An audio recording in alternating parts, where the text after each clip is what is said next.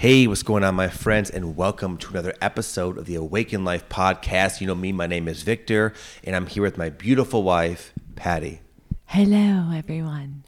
We are sitting here in our cold garage in jackets and blankets, and it's very early in the morning. Yes, it is. Very appropriate for our episode today, which is all about parenting. Parenting as a- an awakened parent. me and Pattie get a lot of questions about this. Yes. And I always sort of was reserved to, to do an episode on the topic because I know not all of my audience are parents. But I feel like the ones who are parents will really get a lot out of this one. So he said, you know what? Screw it. We haven't made a podcast episode in like two, three months. What's the difference? well, so- and too, it's like a lot of people that are listening may eventually be parents at some point too. Yeah. You know, so so let's get into it. Yeah. So we're not. yeah. You good? Yeah. You Sure. you okay? Yeah. Just kidding. Just messing. Okay, my friends, it, it's been a while and it feels good to be back. So let's get right into it. So we want to preface this by saying we're not parent experts. Nope. We, we, we're the more we go forward with our kids, which by the way, we have three: a five-year-old, a seven-year-old, and an, and an eleven-year-old. The more we realize how much there is to learn about parenting, it's a very challenging thing. So please take everything with we say with a grain of salt. But for for a while, I had oh, almost like a too too humble of a stance on us as parents, you know, and thought, oh, who are we to say anything? but we have come a long way. We have learned a lot, and I really wish we would have known the things we know now, you know, m- multiple years back. Yes, So hopefully we can help that. some of you with some of the things we've learned. So, anyways, one of the big things that Pattie and I get asked all the time is, how do you teach your parent? How do you teach your kids to, to meditate? And to what degree do you teach them about spirituality and spiritual awakening? Do you let them know about the shadow government and at what age? You know, things like that. So, Pattie and I have always had a very relatively practical and pragmatic approach to that kind of thing. We don't go out of our way to educate them about our understanding of the world, and we really trust that they're going to come into their own awareness of how things work, if appropriate for them, if relevant, in their own timing. Yeah. What we focus on is preserving their authenticity Yes. and allowing them to teach us because they, even though might not have the spiritual knowledge as we do, they have the spiritual wisdom already innate within them in a very mm-hmm. deep and profound way. So our, our whole angle is let them try to not mess them up, try to not, you know, try to preserve their their innocence and their essence. Mm-hmm. Yeah. And anyway, in a more in a more direct way of answering that question, if we, we found that if we really want to influence our kids, we we are the example. Yes.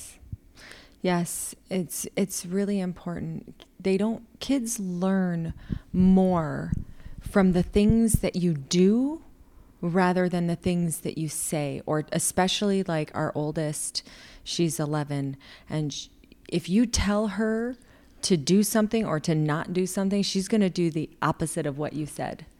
And that's just, she's literally been that way since she was a little, little, little child. And, you know, every child is different, right? But, and knowing where they're at and how they operate is so important. And as they get older, it becomes a little bit easier because there's been more years of development of their, their own self. But yeah, leading by example is by far I I personally believe that's one of the most important things as a parent to do because they see you, they see how you react, they see how you do things. And whether they agree with it or not, that influences them far more than if you say, "Oh, you should be kind." Right. You know, you should be this way. Well, it's like you should or shouldn't doesn't matter. But What does mom and dad do? Yep. Yep. Yeah. And even even like I know a lot of people are excited and they think it would be kind of a cool thing to teach their kids various things that have mm-hmm. helped them, which is totally understandable. Mm-hmm. So something I've noticed, it wasn't even a strategy, just something I was I became aware of, is that as an example, I take my boys hiking quite a bit. We're in Sedona right now, and usually I like to get nice and high, like nice, nice and baked and, and stoned. No, just kidding. Nice and high up on the mountains, I meant. Um, and then we chill for a while, and the kids will play, and they'll, they like to smash rocks together. And what I do is I will do Wim Hof breathing and like some other types of breath work and yoga. And m- almost every single time, once my, my two boys see me doing that, they join in. And in fact, my, my son Luke has even he's developed his own energy work. Yeah. And he just came up with it, and it involves uh, absorbing the sun's energy and the earth's energy and letting it move through your body. And he he love he loves to take his dad through a guided energy work session. He loves it. I and so and it's so cool. And it's if I would have said, Luke, we're doing breath work. He would, Yep. he would have said no, you know, they would have Yeah. rebelled. But they see us doing it and they like to follow suit. Yeah. Um, so anyway, we're gonna move on from that. That's been our whole our, our whole our whole take on that matter. We don't go out of our way to teach our kids. We find that again, leading by example is the, the best way.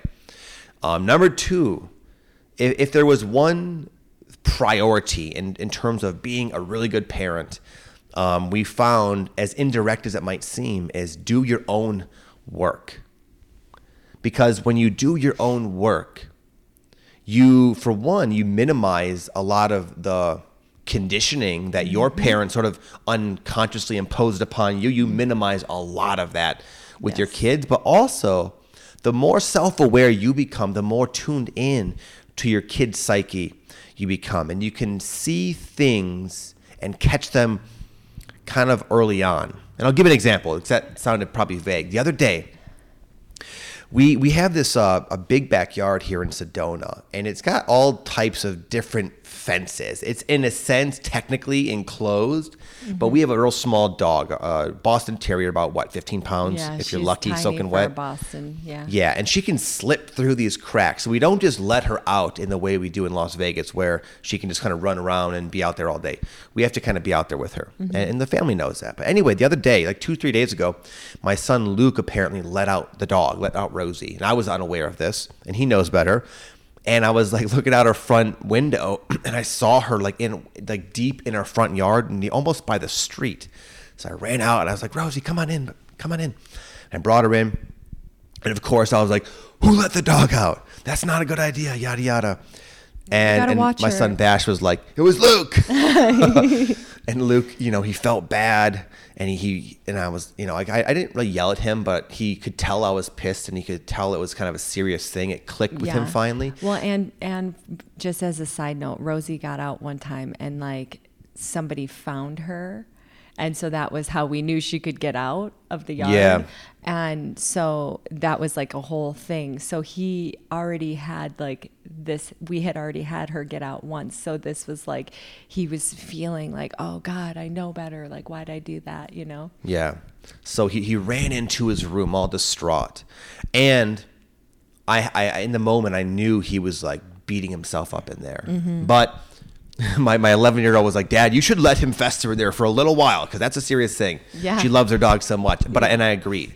So it was a conscious way of dealing with him. I, I let him I played, I think, one game of chess with my son. So about 15 minutes later, I knew he was in there, still beating himself up. I wanted him to a little bit because he's he's very smart, but also very, in a sense, can, he he can be kind of like lackadaisical uh, Yes. at times. So I wanted him to really And, like, understand to it is a serious thing. Mm-hmm. So, but about 15 minutes later, I went in there, and sure enough, he's in his bed. He feels bad about himself. And, and then I could see like okay now he's just beating himself up. So I had about a five minute talk with him. I explained to him that we all make mistakes. I said, Luke, the last time I let Rosie out and I felt horrible about it, and I had to eventually forgive myself. And I explained to him like it's it's it's one thing. There's a balance. It's good to be aware of our mistakes, but it's it doesn't help us to beat ourselves up. And I was like, look, we all make mistakes. You know, I had like a nice little talk with him until I could see he let up on himself, and I could see he smiled, his energy brightened,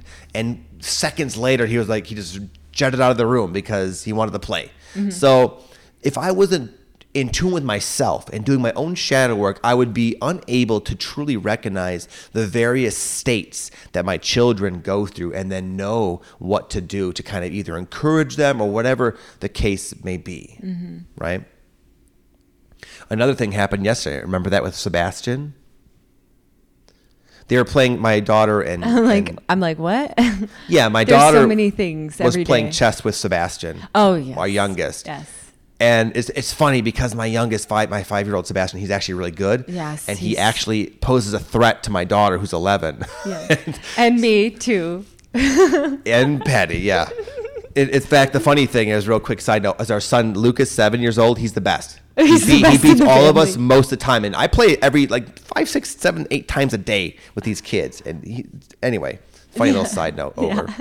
But anyway, so my daughter Maya was getting like really taking it very seriously, even though my son's only five, because he was posing a threat to her. Yeah. And and eventually, because my daughter's so stubborn and competitive, she Yeah. like. sh sh- I forgot what they were arguing about, but it got to the point. They, it, he, okay, so he did a move and she killed his queen. If you know anything about chess, the queen is like the most like can move the most spaces and can do the most damage in the in the game. And so she killed his queen and then he wanted to go back and like take back his move and so he could keep his queen. And so th- it was like that was it. That was like this the straw that broke the camel's back with that. But yeah, but my daughter was taking it so far that Sebastian, he said, he said, I have a stupid brain. I know. Or a dumb God. brain or something like that. we were like, yeah. what? What did you just say, bro? And he was just, you could tell he was so mad and like, it- like in such turmoil about this freaking chess move Yeah.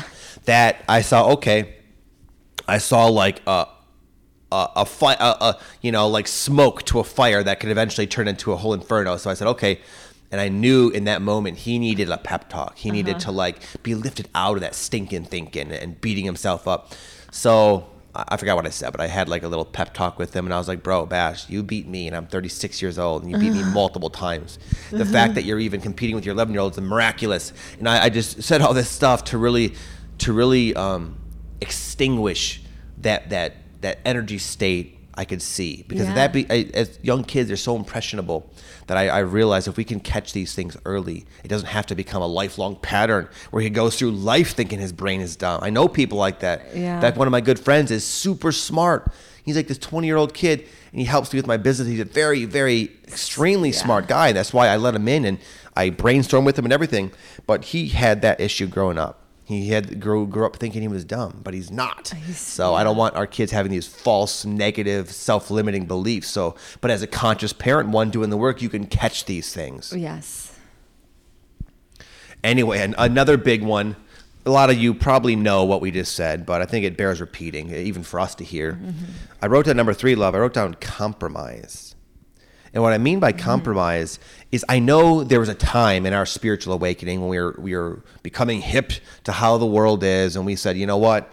We're, we're gonna feed our kids a certain way. We're gonna we're gonna shelter them from this insane controlling you know environment and world they're in, and, and all this kind of stuff. We're gonna no TV, no this, and that was kind of our mindset.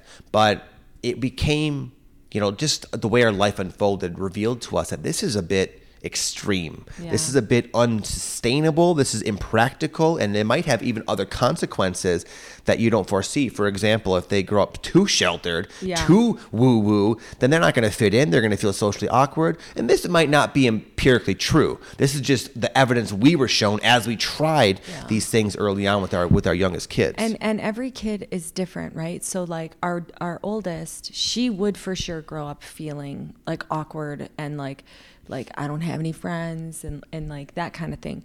Lucas, he's like our social butterfly and he's so confident and like he'll go up to any kid and be like, "Do you want to play? Like, do you want to be my friend?" Yeah. You know, so for him it may not be that way.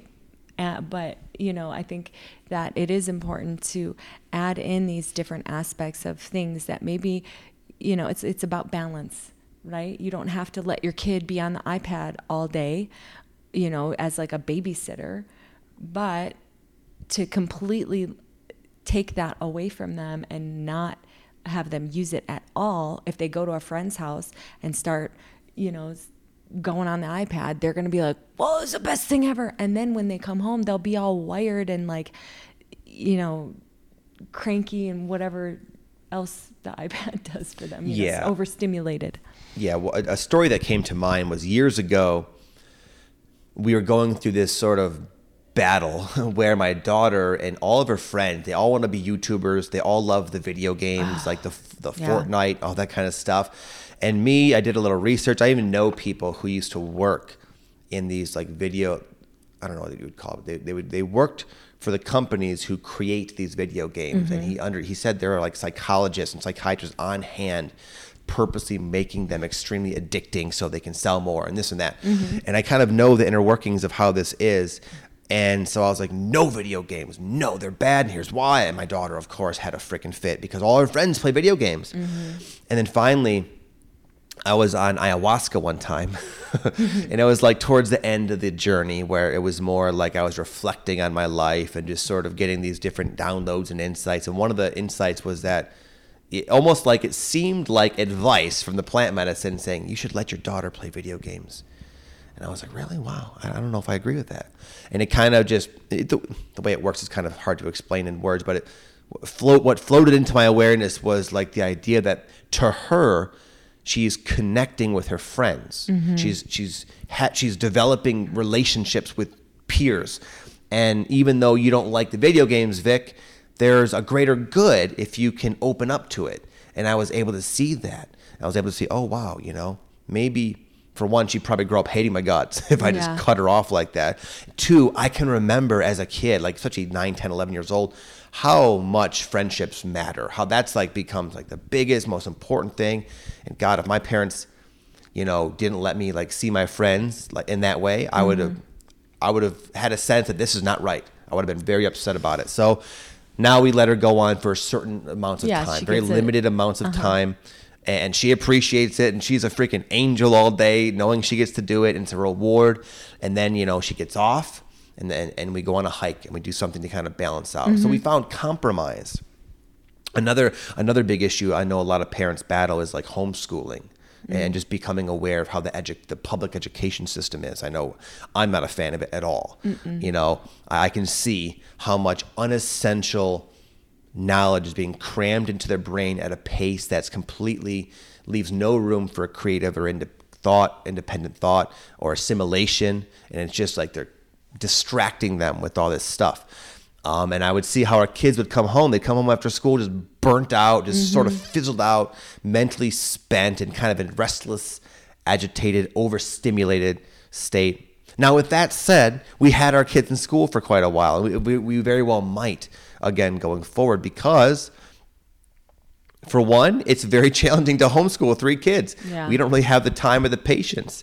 Um, and secondly, the, the the years that our kids were in school, they made friends and they became kind of social and they dealt with mm-hmm. certain situations in, in school that I think was overall beneficial for them. Yeah. Yeah, it's important for the it, for like their social skills to be around kids their own age and and as far as homeschooling goes, there are a lot of homeschool like groups and and things like that where you can go and connect with other families and and get um, friends for your kids in that way. Having said that, we didn't really do that, No. you know, um, when we were homeschooling, and now they have friends. So homeschooling a, se- a second time around after they've been in school, you know, is a little bit different because they are maintaining their friendships that they created in school. But um, yeah, you have when you're homeschooling, you have to be really be active in seeking out friends for your kids to have that um, social interaction with their own peers. Yeah. And again, like the main theme is compromise and going with the flow. Like there was a time where it, it seemed right for our family for them to go into a school. There just happened to be a really good school down the road. Mm-hmm. Literally, and, and we, even though it was a public school and this and that, we, not, I'm not, I, I would definitely do things differently, but what am, who am I to say? Regardless, it seemed at that time to be the wisest decision for everybody. Yeah, and putting him in there, and it was. And the kids made friends, and, and this and that. Now they all have friends, pretty much. Um, and now that the, the schools are pretty much shut down, and we we got a taste of what it was like for them staring at the Zoom thing all day. Yeah. We said, you know what, now is a good time to go back to the homeschooling. But we were just talking the other day, like, you know what? it will be nice when things open up and we're, we're already kind of considering mm-hmm. putting them back in school so i just think it's best to be open and and to not let what you read or what you hear influence you too much. It's good to be educated. We are mm-hmm. about this stuff, but we also make our own choices and we have our own intuitive interpretation of everything. And as long as we go with the flow, the best move for all usually is fairly obvious. It'll kind of flow into your life. But if we're so rigid because it's something we read, which we were in the past, then we can cut ourselves off from that natural flow of things. And then moving on, you, anything you want to share? No. I wrote down education, which is not exactly what we've been talking about. What I mean is that one of the things I learned when I when I uh, started doing my own inner work years ago, before even really, well, we had kids at the time, but anyway, one of the things I realized is that a lot of the things I wish I had, these innate qualities, confidence, self love, worthiness, you know, uh, drive, uh, discipline, things like that, that I, I can gather. Wow, these are valuable things to have in life. I realized that even if I didn't get it to at least as much as I thought I needed it from my own parents, from my own environment, I can seek out books and educate myself and, and find other mentors that kind of help instill these values in me. So, what I'm saying is that my parents did a, uh, the best they could, and I'm not dogging on them at all. I think with what the situation they were given and how they were taught, they did a very fantastic job. But now I'm another generation, and I have a, a new way of looking at things. And one of the ways I can become the best parent possible Pattie's looking at me like, "What are you getting at, bro? Get to the freaking point." Is to educate myself. So me and Pattie, or at least me, I read a lot of books about parenting. I've read many books. I'm reading one right now Mm-hmm. called the the Five Love Languages. It helps you m- helps you you know improve your relationships with teenagers, which my 11 year old seems like she soon. is. yeah. And we've read a lot of books. And then, but and then you had something to share about that. About uh, you, you look at the astrology of all the kids, right? Yeah. So um, one of the things that really helped me um, with how to go about parenting the kids was actually like reading about their astrology and like learning the best way for them because each kid is so so different like our daughter really appreciates honesty and she's like just just give it to me straight you know? And and that's kind of like the energy that she has about things. And if you tell her in a logical way you know or in a way that she can understand something she appreciates that and she can just okay i can digest that and like marinate with that. With the boys they're a little bit more sensitive so it's important to to see like how their mind works the way that they think about things. Like lucas is very analytical and so he likes he likes facts but he also is a little bit more sensitive. So saying things differently than i would to maya is important and same with bash you know the, our youngest. Um, so um, when I uh, when I I've always really been into astrology, but it wasn't until I was pregnant with our youngest, who is now five, um, because he's a Scorpio, and I didn't know anything about Scorpios, and I always thought like I don't get along with Scorpios, and he's gonna grow up hating me. So I was like, I need to understand Scorpios better. And I have so many friends that are Scorpios now too, because I like understand them differently, and um, and it's really beautiful. But anyway, it, it really helped me to understand the way that they process their emotions, and that is really important when you're parenting is like how do they process their emotions? How do they go through um, their own inner turmoil or how do they problem solve you know? And understanding those little aspects is really important i think personally Nice. it's I- been very helpful Yeah, I love it, and that's why I love polarity in our relationship because that's that's not something that I gravitate towards at all. Mm-hmm. But I can totally see the value in, in understanding how the kids work and how their minds work, and then being able to have patience for certain things. Like our daughter, she's like a, a Gemini, very stubborn. She's a Gemini, very um, rising like Scorpio. sharp with her tongue, Yeah. and w- without that awareness that oh, this is sort of one of her traits. Yeah. Then I could see where it would be. We I would anyway see it as a problem to be cured, but rather it's like we just need to manage that. Yeah, and also, it, you know, understanding that, understanding the way that they operate, and also not breaking their will to you know suit our needs right? As a parent like okay they need to listen right? Well you can get them to listen by navigating the way they process their emotions and the way that their brains operate. And and you can get them to to do the things that you want if you know how to communicate with them. Yeah. and that's like a really you know um it, you know for me it's it's been so incredibly helpful. And just like as a side note um it also has helped me like understand you you know and how you operate too. Um i got for christmas this year i got these um, astrology books and uh it's I think the website's birthday birthdayco.com or something like that. And there are these books and they kind of go through like the the very core um, things that really influence you the most. I mean, I'll, I'll, all of astrology influences that, um, like your whole chart and all that. But it's it is was easy to read and easy to understand. Um, so just as like a little side note, if you're interested in that, I saw it on Instagram and I bought it. And no, we're not getting any kickbacks. I'm just like kind of obsessed with these books. Yeah, they're cool. yeah, but but all of this, a lot of it was inspired by like when I started to become aware of just how much we're influencing our children. Mm-hmm. And it was very in fact, I'm just finally, quite honestly, working myself out of the guilt. But it, it, it can be a hard thing when you really start to see your kids picking up your oh, own issues. Yeah. And like the more I've gone through this journey, the more I realize that's the case. And for the longest time, I just I was like, oh my god, I I felt so bad, so guilty. But just the fact is, I'm not an enlightened person. I still have shadow work that needs to be done, and I, I mm-hmm. all I can do is my best. Um, but anyway, part of me doing my best is not just blindly see or just seeing that and then dwelling in the guilt and saying, "Oh man, life is rough." It's okay. Well, what can I do? I can do my own work as quickly as I can do it, you know, and I can also educate myself and sort of reprogram my brain and, and make myself a, a wiser, more educated parent in, in both what you said, love, and then the way I do it. And I think the combination of that has been very, very helpful for that. Um, and then lastly, another big thing that I don't know. I think my parents did this a little bit, but I, I can suspect a lot of parents don't. But just being really honest, not mm-hmm. honest about there's there's the Illuminati and this and that. I mean, like honest, like about owning your mistakes. Yeah. Like, really fessing up when you mess up, because our kids can. What I've realized is the kids can see that.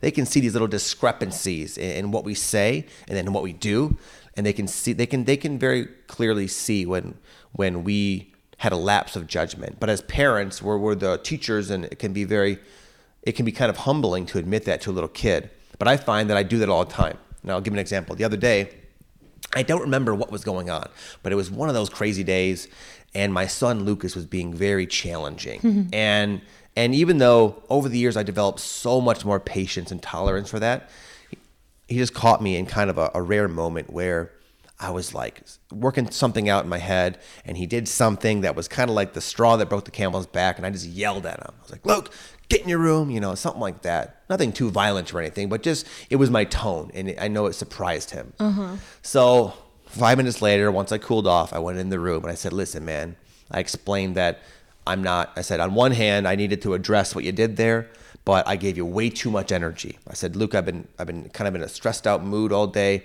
and I'm very sorry, but I but I admit I took it out on you right there, and you didn't deserve that. Yeah. And it was just it was my own stuff, and I'm very sorry that you got the you had to bear the brunt of Dad's built up anger, and had nothing to do with you. And let, let's come out and let's play some chess. I'm very sorry, and I gave him a hug, and just they I can tell even our young kids they appreciate that. Yeah. They're like, wow.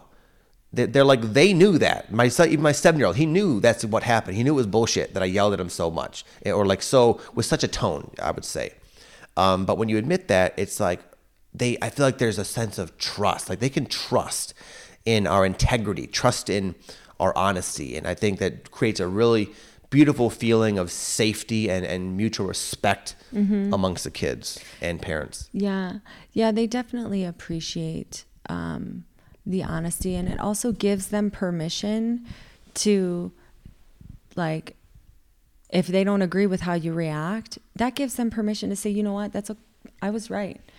And they, my parent, you know, as the child, they fessed up to that. So it's also okay to own your mistakes. Yeah. You know, that shows them the the power in of um, of honesty and and being accountable, being accountable for your own actions. And even though it's it's not a huge thing in life, right? If you like say, "Oh, I'm sorry I yelled at you." But to say I'm sorry, you know, that is a really huge um, gift to give your child, I think, because it, my parents didn't really do that. Like they never they would overreact to things constantly.